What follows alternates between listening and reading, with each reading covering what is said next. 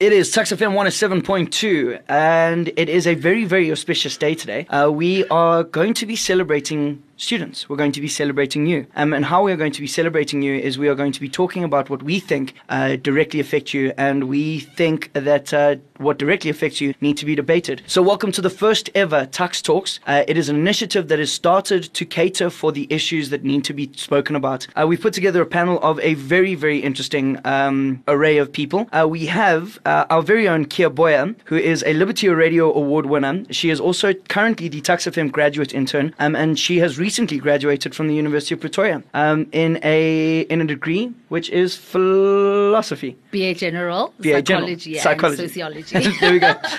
Um, sitting directly next to her is uh, Jacobus Cordier. Uh, Jacobus is head of uh, facilities at, uh, at, at the SRC. Um, his actual role is uh, SRC head of facilities, safety, and security. Um, he's also a SONOP president um, and a student at UP. Um, Jacobus, what are you studying at the moment? I'm studying law, third year. Third year. Okay. Um, which uh, is a great segue um, into the gentleman who's sitting directly next to him. Um, Dr. Joel Modiri is a UP lecturer in jurisprudence. Now, I, I need to say that carefully because I only recently, and by recently about 10 minutes ago, found out what jurisprudence is. Um, he's also a published author, author and an editor uh, for the South African Journal of Human Rights. Welcome, Dr. Modiri. Thank you. Um, and of course, uh, a person who is no stranger to Tuks FM, uh, the SRC president and student at UP, Mr. David Kabwa. Hello. Very happy to be here. Good. And uh, the the man himself, uh, Professor Kupe, um, the recently appointed. Are, we still saying that it's recently appointed? The recently appointed Vice Chancellor of the University of Pretoria. Welcome, gentlemen and ladies. Thank you. Thank you.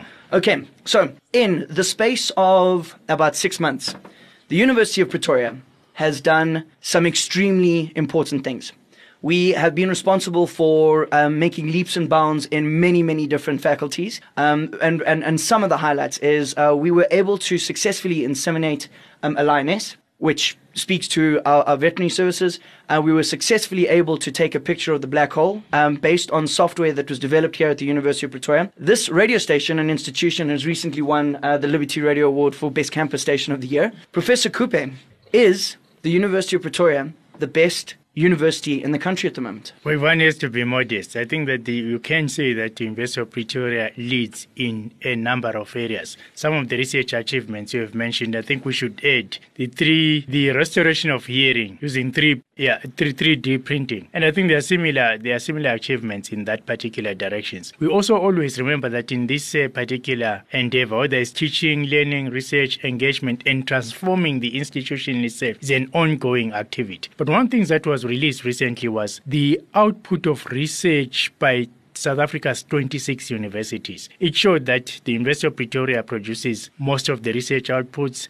It's, I think, done that six years in a row in the last nine years. But also that per capita, that means per academic. The University of Pretoria also leads. Third, that the largest number of academics with PhDs are at the University of Pretoria produces more PhDs than other universities, produces more masters, more engineering d- degrees than any other university in South Africa. So there are all of those things that we we successfully. Okay. Then there are all of those things we also need to do some more work on. That includes improving the re- quality of our research, addressing the gap in funding of students. Remember, NSFAS funds some people, but it doesn't fund most of the missing Mickey. Then the people can pay pay for themselves. We need to deal with that gap because in the missing Mickey is a critical mass of South Africans who need an education from a university like this who are going to transform the country and the continent. Okay, David, let's talk about uh, NSFAS. You have been extremely involved in the in, in the NSFAS scandal um, that is that has been going on at the University of Pretoria. Um, let's let's talk about that. Uh, let, let, let, me ask you this question first. Do you